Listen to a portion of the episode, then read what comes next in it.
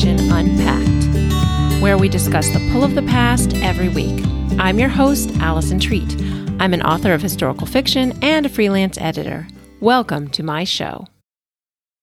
Hello, readers. Welcome back. Thank you for listening today. Um, this weekend is the Jewish holiday Passover, and I spoke with best-selling author and also screenplay writer Leslie K. Berry.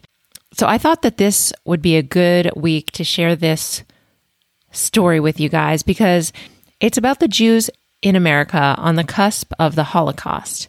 When um, I really, I didn't know very much about this part of U S history, but there was a shadow party in the U S called the German American Bund, and it was led by a Führer in America. Um, and so the Nazi party was actually taking hold in America. And I'm not going to belabor the story much because Leslie Berry talks about it in our interview, and I think that she, of course, can describe it much better than I can, and she can tell about her book. Her book is entitled Newark Minutemen, and it's also going to be made into a movie in a few years. Um, but that's enough description from me. I will let you listen to Leslie and I talk about all of this in our interview. So, Leslie, thank you for joining me on the show today. Thank you, Allison, for having me. I'm really excited to be talking on a, on a history channel. Yeah, I'm glad you're here. Your novel, Newark Minutemen, released last fall. Can you tell us about this book? Sure. Um, yes, Newark Minutemen just came out, and it's actually in development to be a movie as well. And it's based on my own uh, family story. So it's based on a true story that actually my mom, who is now ninety-five, helped me research. Wow. And yeah, and it's a mixture of action. And so on one hand, you have all this violence and unrest going on and drama. Uh, there's a love story involved with a romance. Mm-hmm. And the love story is a, a star-crossed love story that's, of course, doomed for failure. And um, the setting is in Newark, New Jersey in the nineteen thirties. And it's set across this uh, little-known historical backdrop of what was the rising German-American Nazi Party in our country during the Great Depression at a time when we were incredibly ripped apart. Mm-hmm. I actually had no idea. I mean, I hadn't studied this period in history very much, and especially in the U S. So I did not know about this Nazi party in the U S. Um, I guess they called it like a shadow Nazi party. Is that right? Well, yes. Yeah, some people called it the the third column. Some people called it a shadow party. And um, I actually knew I had something when I forced my eighteen-year-old high school son to read the first draft of the screenplay. And he said, "Mom, this is really great." And I said, "Well, why?" And he said, "Because we didn't never learned about this in school."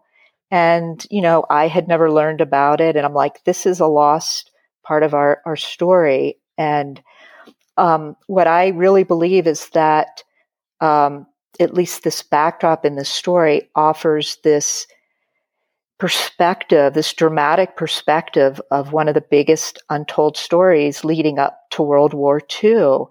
And I, along the way, I discovered this p- sort of portrait of America in the nineteen thirties that revealed some of our responses to fascism.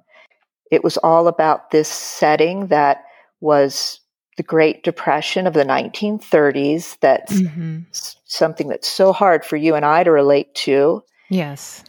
And it was just this fertile ground for alternatives to democracy.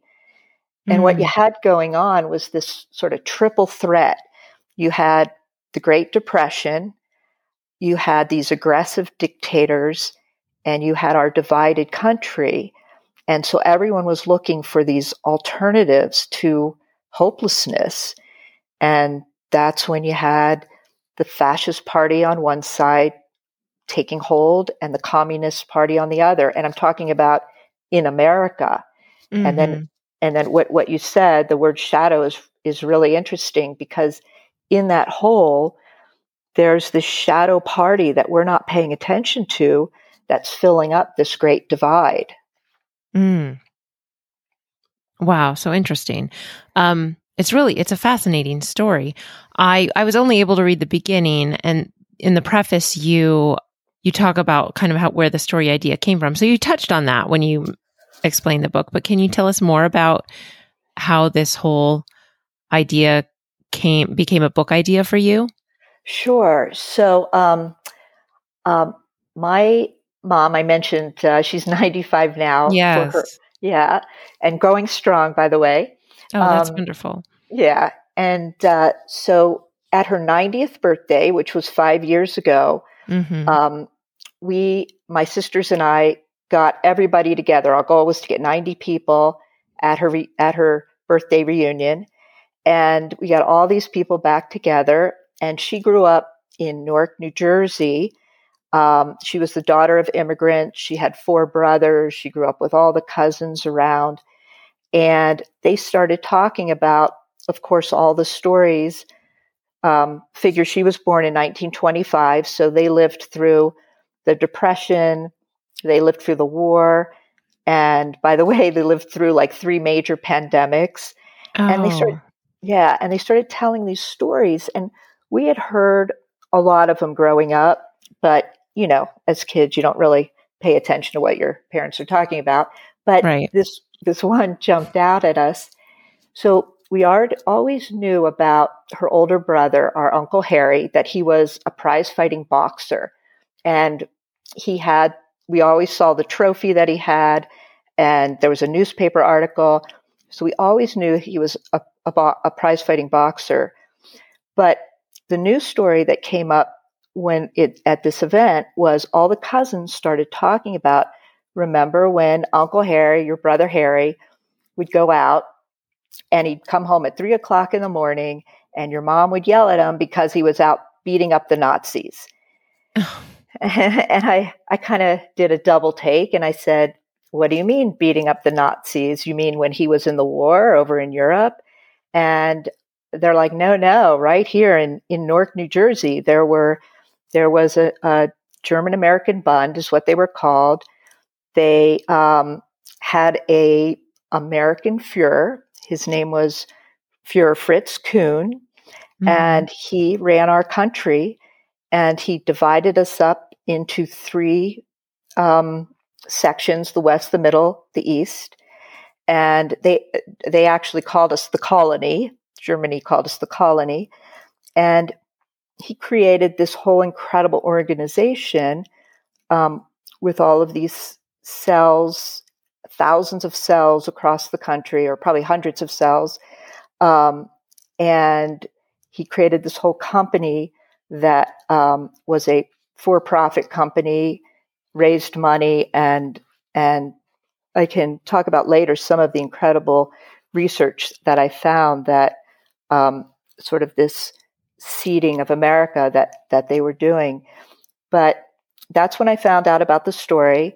My cousin and I became um, almost possessed with understanding the story, and uh, just started doing research, and, and it started revealing itself. Wow. I, yeah, I can imagine becoming obsessed with finding out about this. Um, I'm just curious, like this Fuhrer, what was his name? The Fritz Fritz Kuhn. Fritz Kuhn. Um, was he like a Reichsfuhrer under Hitler, or did he set himself up as the Fuhrer of the U S? No. So the history of it is is that way back in the twenties, when sort of this Nazi party started forming with Hitler, you mm-hmm. know, Hitler, if everybody recalls their history, Hitler was arrested, went to jail, and a lot of those Nazi supporters or militia came to America. Mm-hmm. And that's when it there were these groups started forming in America. And it didn't really take hold until um, nineteen thirty-three, when Hitler gained power. And um, some of those, um, let's call them um, not descendants of Hitler, disciples of Hitler, right, so right. It wasn't an official thing. So yeah, so they sort of sort of fo- started forming this group here, and it started to become very extreme, so extreme that Germany said, whoa, we have to calm this down. We're getting too much attention in America. And in nineteen thirty-six, that's when Fritz Kuhn was voted to be the leader of this group because of the background he had, some of the charisma that he had, and some of the ideas he had was, you know, to form this into a corporation. And the other thing that um, w- was really brought this, um, the momentum, created the momentum behind this organization, interestingly enough, was radio. And whereas before this group was kind of scattered, it was because of radio that all of a sudden there could be this unified message of what's happening in America. The right called it socialism, communism. They even called, you know, what Franklin Re- Roosevelt was doing as socialism, and mm-hmm. um, and some of the other, you know, messages that you can imagine that mirrored what what uh, Germany was saying. So that was how he officially uh, got into power in nineteen thirty-six. Hmm. Wow. Um, so the subtitle of your book is A True nineteen thirties Legend About One Man's Mission to Save a Nation's Soul Without Losing His Own. First of all, can you explain what you mean by a true legend?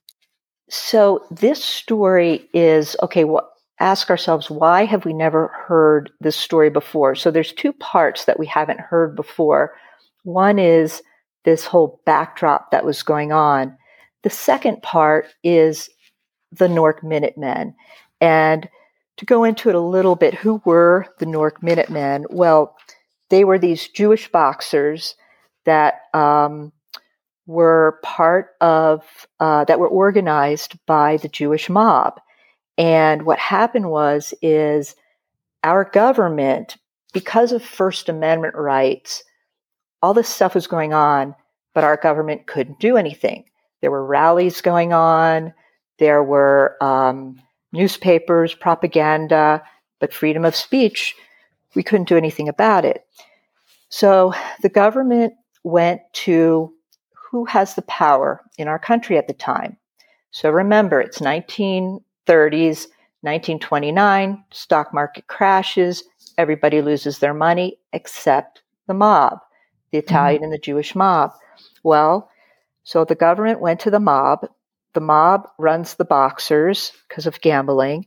They mm. said, hey, we've got a really organized group here.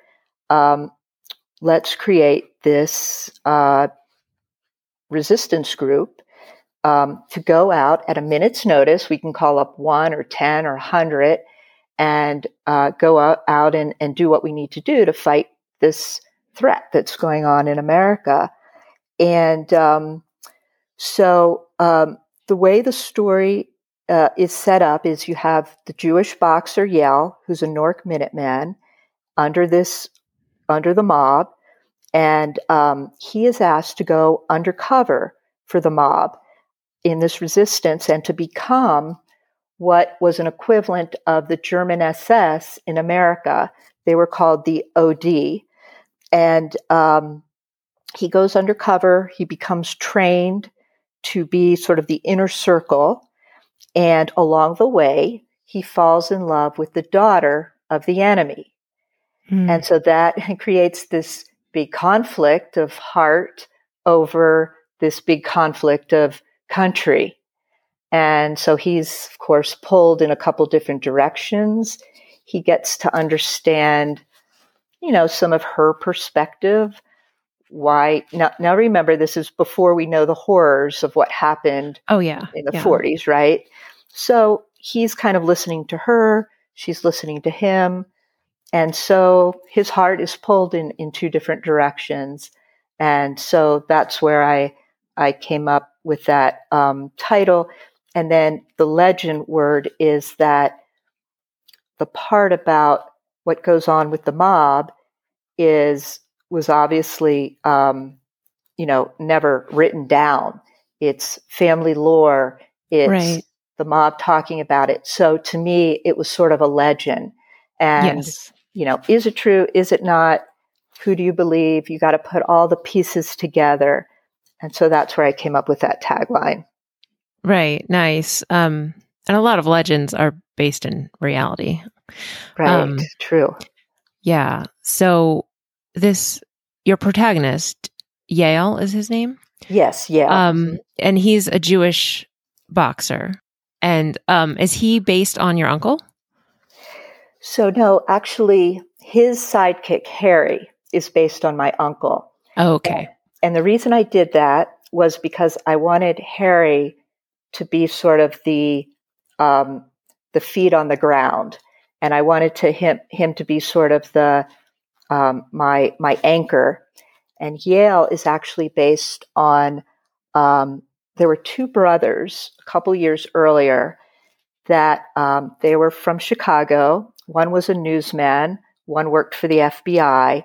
They were asked to go undercover for the Chicago Daily Times to um, for six months to try to understand really if if the German American Bund was a threat to America. And mm. they went under for six months. When they were finished, they wrote in the Chicago Daily Times a twelve-page serial about their experiences, which were just shocking. And wow.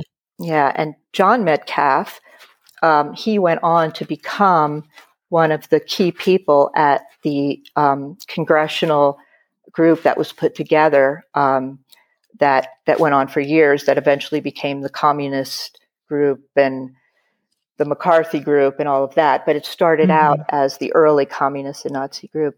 And what was incredible that happened was, as I sort of tripped across that research, um, I was on Ancestry.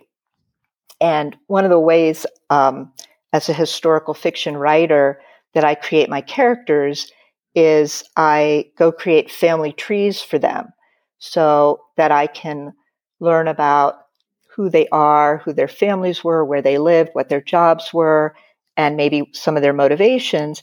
Anyway, mm-hmm. I, crea- I created a family tree for the Metcalfe brothers. And down in tiny little mice type was this little footnote that said, John's diaries are archived at the Hoover Institute. And I live out in um, California, and the Hoover Institute is in Stanford. And I said, mm. okay, that's interesting. Let me go over and see what that's all about. And I became a member of the Hoover Institute and went down into the archives. And um, there were actually twelve boxes of his diaries, first source material that wow. I found that I incorporated into the story. One in particular is, you probably may have not gotten to this part yet because I think it's later, but it's the scene where Yale becomes initiated into the, um, to be an O D soldier. And um, he describes the whole initiation rites. And I describe that in the book and, and take that son, that scene. And I actually wow. got, got to meet John Metcalfe's son, who is um, in his eighties now. He lives down in California and got some extra insight there. And so, you know, I was, my heart with this story was to make it as authentic as possible. So that was just an incredible bonus that, you know, it was, this whole story was one of these things that were, were meant to be, I think. Um, mm-hmm. Yeah. Wow. That's really neat. Uh, yeah. Can you tell me more about your research process aside from what you've mentioned already? Sure. So, um, as I said, it started just, you know, talking to my mom and then her cousin who lived right near her. And then, um, We, I, I had done, as I said, I was, I'm into Ancestry and I had a lot of old letters and, and all of that. So the, the family and friends was one level. Um, mm-hmm. the, the second level was, um, I got to, uh, to be connected with some of the kids and the grandkids of the mob. Um, Meyer Lansky was the head of the Jewish mob, and I, I've gotten to meet and talk with his grandson. Um, Um, uh, some of the other notables, Longie Zwillman was the mob king of of Newark, and he's he's one of the narrators in my book.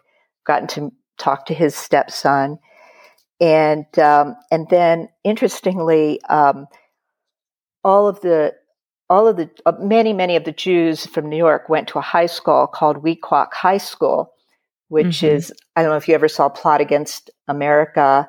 Um, that was just on a year ago on uh, Amazon, but um, no, I haven't. That's that's a great story about. So Plot Against America is the dystopian novel of if my story had come true, that's what would have happened. Lindbergh mm. becomes president, America turns fascist, and and that sort of thing. That's interesting because I did watch, oh, I'm trying to remember the name of the series now because it was an Amazon series. Yeah. Um, it was not called Plot Against America, though. Completely escaping me. Uh, um, uh, but it was like a Nazi America. Oh, in the sixties. I, I know. Um, it was um, Man in the High Castle. Yes, Man in the yes. High Castle. Yes. So that's a dystopian too. That's yes. That's completely dystopian. Yeah, where Germany wins, Japan wins, splits up the country. Yes, yes. But but Plot Against America is, you may be interested in that as well. That is um, Philip Roth is the writer. He grew up in Newark, oh. and that's from his perspective. And mm-hmm. so. Um, So the story, though, I was going to tell you was, so Weequahic High School was where all the Jewish kids went, and there's an alumni association, and my mom is part of that. And so um, it was my cousin, actually, that wrote the alumni and said, hey, we're doing this story on the Newark Minutemen. If anybody um, had any relatives that were Newark Minutemen, please send us anecdotes. And so mm. all these people sent us these anecdotes. And so I got to meet more and more and more of the Newark Minutemen and some of the daughters. Wow. I'm, I'm friends with two of them that post book, they reached out to me and they said, oh my gosh, you have now brought my father's story to life. And um, so those were all the firsthand um, stories that I got that you could never find written down anywhere because that was, you know, the the dark side of our, our country, the F B I or the government working with our mob and all of that. Hmm. Um, then the documented part was about ten years ago, uh, the F B I unsealed um, some documents that, um, like thousands of pages that, again, because I was possessed with this story, I actually read them and wow. got an incredible insight. And then, of course, the diaries that I just mentioned. Uh, oh, and then there was a, another book that was an incredible resource, and it's called, I'm not going to say this right, and I don't have it in front of me, but it's something like Wunderlocker's Salute. And Wunderlocker's Salute is the Nazi salute. Mm. And this book was written by, in the nineteen seventies, um, a social studies teacher from, I think, New Jersey, or Connecticut or something, heard about. So one thing I haven't delved into here is um, the other thing that Fritz Kuhn did very brilliantly for his side was he bought all this real estate and he created twenty-five Hitler youth camps across America. And um, a big part of my story takes place at these youth camps as well. And the heroine is based on one of the girls who was actually raped at the Yaphank, Long Island um, uh, camp called Camp Siegfried. And mm-hmm. um, part of the this story was that this this um, teacher, social studies teacher in the seventies, discovered the story about the Nazi youth camps that were in our country at the time. And and just to give you a flavor, these were kids dressed up in smuggled youth camp uniforms, only speaking German, learning wow. all of the propaganda, learning mm-hmm. to shoot, learning to um, military, uh, um, all of that. When they turned eighteen, they were signed up to be registered for the German army. These were really with the goal of creating a German youth here. German Nazi right. youth here, I should say. There were plenty of good Germans here, I I, right. I, I yes. want to add, right? But but anyway, What he did was he became so fascinated with this that he quit his job and went around the country speaking to these adult children about their experiences in these camps. Mm. And I came across this book. It was out of print. I ordered it and, you know, I paid big bucks to get it, but I said, this yeah. is really interesting. And I got it. And interestingly enough, I opened it up and these pages, these papers fell out of it. And they were letters from some of these kids. Oh, and my goodness. Yeah, there weren't a lot of them. There, I, I, I don't want to exaggerate, but right. it was yet an interesting validation to me of what had happened, and for me to create this authentic story that, yes, I changed it into this love story that um, was meant to be a movie and a Titanic-like love story so that everyone would be enamored by it. But my real goal was to make it as authentic as possible. Yes. Wow, I love it. Thank you. Can you tell me, how did you, as you were writing this, how did you decide what to fictionalize and what, what to keep close to act, what actually happened? Great question. And so remember the where I started this was I started it as a movie. I originally wrote it as a screenplay, right? Yeah, I didn't realize that. I was going to ask, going to clarify that, and I forgot to. Yeah, no, that's that's fine. And so what I did actually, the process was um, I worked with a friend of mine, and I came up with this um, sort of five-page treatment of this story. And she said, Leslie, this is really great, but what you need to do is we need an, an intellectual property, write a screenplay. And I said, sure, okay, I've never written a screenplay before, but I can look it up on the internet. And I, I literally looked up Titanic as my screenplay. My favorite love stories are star-crossed love stories where, mm-hmm. you know, it's the Romeo and Juliet. Yes. And, and triangle love stories where there's, you know, somebody falls in love. And of course, one of them's in love with somebody else and right. that whole tension. So I said, okay, that's the movie that I want to create because I want it to be um, that feeling, that epic. And, and so that people really are drawn to it, and younger people are drawn to it. And, you know, one of the reasons I'm actually speaking at the Holocaust Museum L A this Thursday, the Holocaust Museum usually only does uh, nonfiction, real stories. And, but one of the reasons that they and, and other Jewish organizations are really love this story is because we all know that, you know, the last of our Holocaust survivors are, are passing away, and mm-hmm. who is going to continue the story, and how do we make sure that the younger generation um, remembers it and believes mm-hmm. it, and as they say, never lets it happen again. And one of the reasons I got so much attention from the, the movie business was because this was a younger audience. And this is a way to reach a younger audience. And um, so I loved that. I, I loved that about the way it was moving. And uh, um, so I think your question was, how did I um, decide to make it, um, or which parts to make uh, fictionalized and non? Yes. Or how to, yeah. So I thought, okay, if I create can create this love story, but base everybody else on, on true. Mm-hmm. And um, um, I uh, I felt I could make a compelling story that that that a lot of people would, would be drawn to.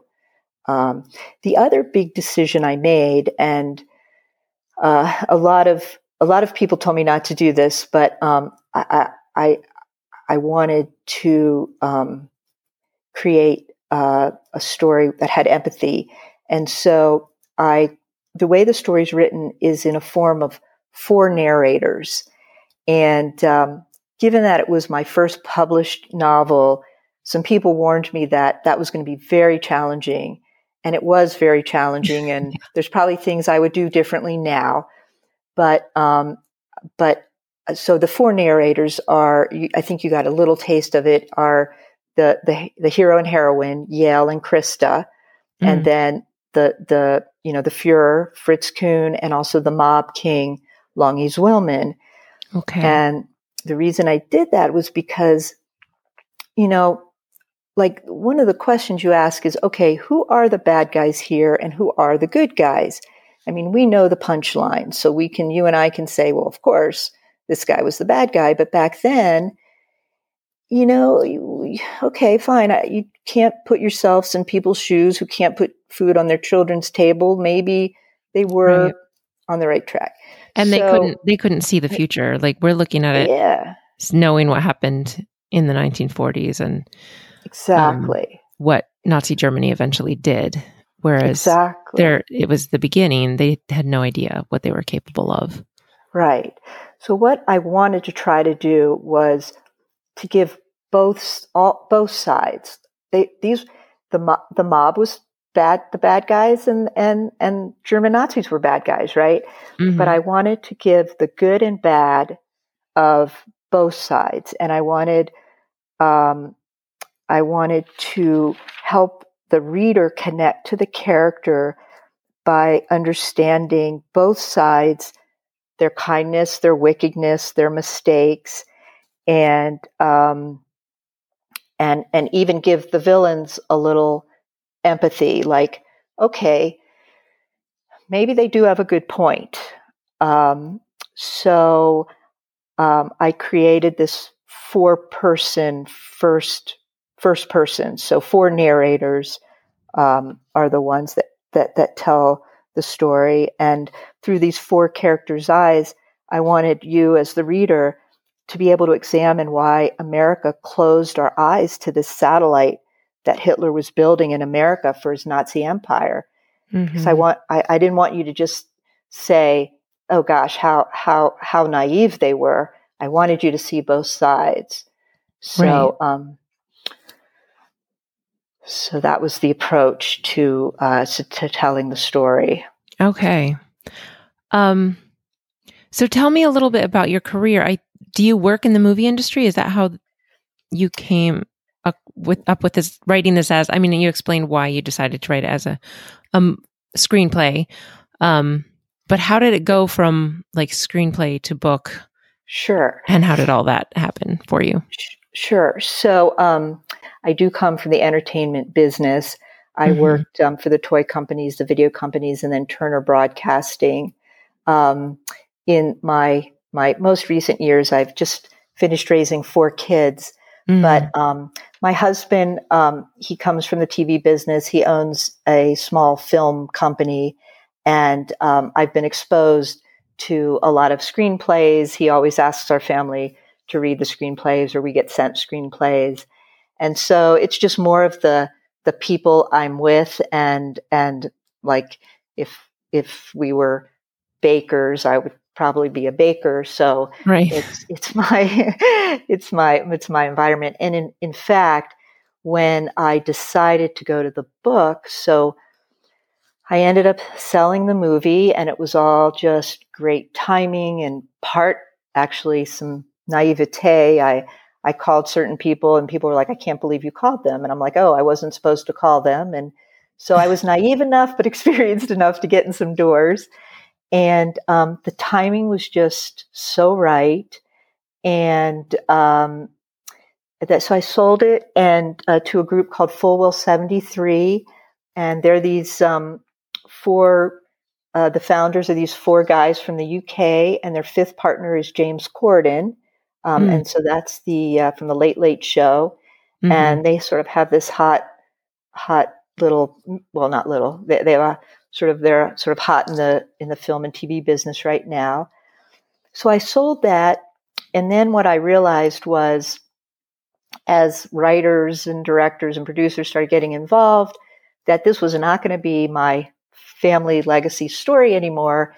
And also my mom was asking me every day when the movie's going to be out. And I'm like, Mom, this, this takes a while. And then the pandemic's coming. But um, so what I decided to do was I, I had the story. I kept the book rights. I wrote the book.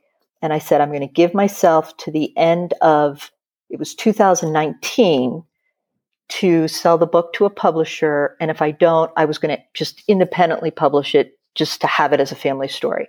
Mm-hmm. And I ended up being able to sell it to Morgan James Publishing. And um, it was nice because uh, they let you keep the intellectual property. So I didn't have to worry about a big publisher wanting the movie rights and dealing with that. And okay. and then they promised they would have it out by the end of the year twenty twenty. And um, boom, what happened in February twenty twenty? We all know that story. Yes. And so they called me and said, hey, listen, instead of releasing this in December, would you like to at least release the ebook in April? And I said, because everybody of the shut-in, the ebook business was taking off. And I said, sure, right. Why not? And I um, I had three weeks and I'd never launched a book before and there were no bookstores and I didn't know what to do. And so my daughter, who actually, Brittany Berry, who belongs to, uh, she she's at um, a school, uh, Cal State Northridge. She belongs to a Jewish sorority and a Hillel. And she mm-hmm. called me and she said, what are you going to do about your launch? And I said, I have no idea. She goes, well, why don't I get my sorority together and we can do a Zoom launch? And I said, oh. huh, what's, what's Zoom? I had, you know, this was back in March of last year. And so she was able to, we, on launch day, we did this Zoom event. It was incredible. And it gave me the experience then to go out to different groups that I knew would have some interest. And I right. knew like the, the J- JCCs, people in the Newark Library. And so I was able right. to get a good start, and then um, and then the paperback um, then didn't come out till the fall, but that came out a little bit early. But I al- already had this sort of groundswell of following and press. That's wonderful. That really worked yeah. out. When can we expect to see the movie? I don't want to be like your mom asking every day, but when when will the pandemic be over? Tell oh, me that. Okay. um, let's see. I, know, I answer, thought they were starting to film things again. Well, yes, they we are. They are, and so, um, so it, it was actually um, there's there's a news article in Variety that that um, sort of says, uh, well, that came out in October, and that announces that we do have our writers and um, you know in development. We were, um, without saying it, I will, I will hint to it. Um, we are on the cusp of hopefully getting a really, really great director, um, to help. But, um, you know, realistically with all of the breaks on, and even with my mom's pressure saying, guys, I'm ninety-five, um, you know, uh, uh, where are we? It's twenty twenty-one. Would it be a miracle to it? Probably twenty twenty-three, right? Yeah. Because and, so many things got pushed out a year as it oh, is. I know. Yes. Yeah. Um, yeah. And is it expected to be like in theaters? Is oh, that- definitely. Okay. In fact, well, gosh, um, the world is changing, right? Yes. And, and whereas before, because of different academy r- rules and stuff, you You couldn't go right to Netflix before movies, but a lot of that's changing. So who right. knows? But the today the idea is this will be a feature film um, versus a limited series or a, a, a weekly series because of the story. It's got a beginning, a middle, and end. It's not so much based around characters. Not that we couldn't have a spinoff where the Newark Minutemen go out and beat up people every week or whatever, but. It is it is more of a movie story yes. at this point. Okay. Um, and has your mother read the book? She read the book. Oh my gosh.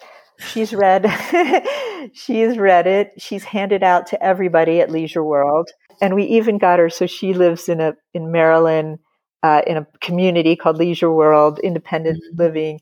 And we were even, we even got her in the Leisure World. They wrote up about her in the Leisure World newspaper. So she's sort of a celebrity over there. Oh, wow. Yeah. And, but I will add one thing. It was really interesting. While I was um, writing the book, it's it's really hard. I don't know if you've ever written a book. Are you an author yes. too? Yes, yeah. I am. So it's so hard to get people to read your drafts. But she was my my stalwart. She would always read my drafts and give me such incredible feedback, good and bad. And I don't understand this, but um, I, I, let's see. I, I'm going to try to do this without giving anything away. But there's somebody that needs to be killed. And I said, and, and it, it has to do with revenge. Mm-hmm. And I was going through it and, and I said, Mom, um, do you think I should kill this guy? Absolutely. I was like, oh my gosh. Okay. So she would give me like this really like direct feedback and, and she grew up in the thirties, remember, different time than now. Yes. And, uh, but anyway, yes, she, she, I mean, I talked to her every day for two years, getting the story from her. She read the drafts. She mm. read the book. She she criticized the book. She she triumphed the book. She's told all her friends about the book. So yes, thank you for asking that. Oh yeah, that's great. Yeah. Um, and this is seems like it's a whole family endeavor because your daughter also wrote a song based on this book. So is this the same daughter who did the Zoom?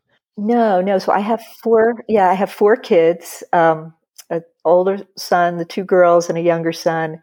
And, um, yes, so my, so yes, one daughter helped me launch it and in fact designed the cover.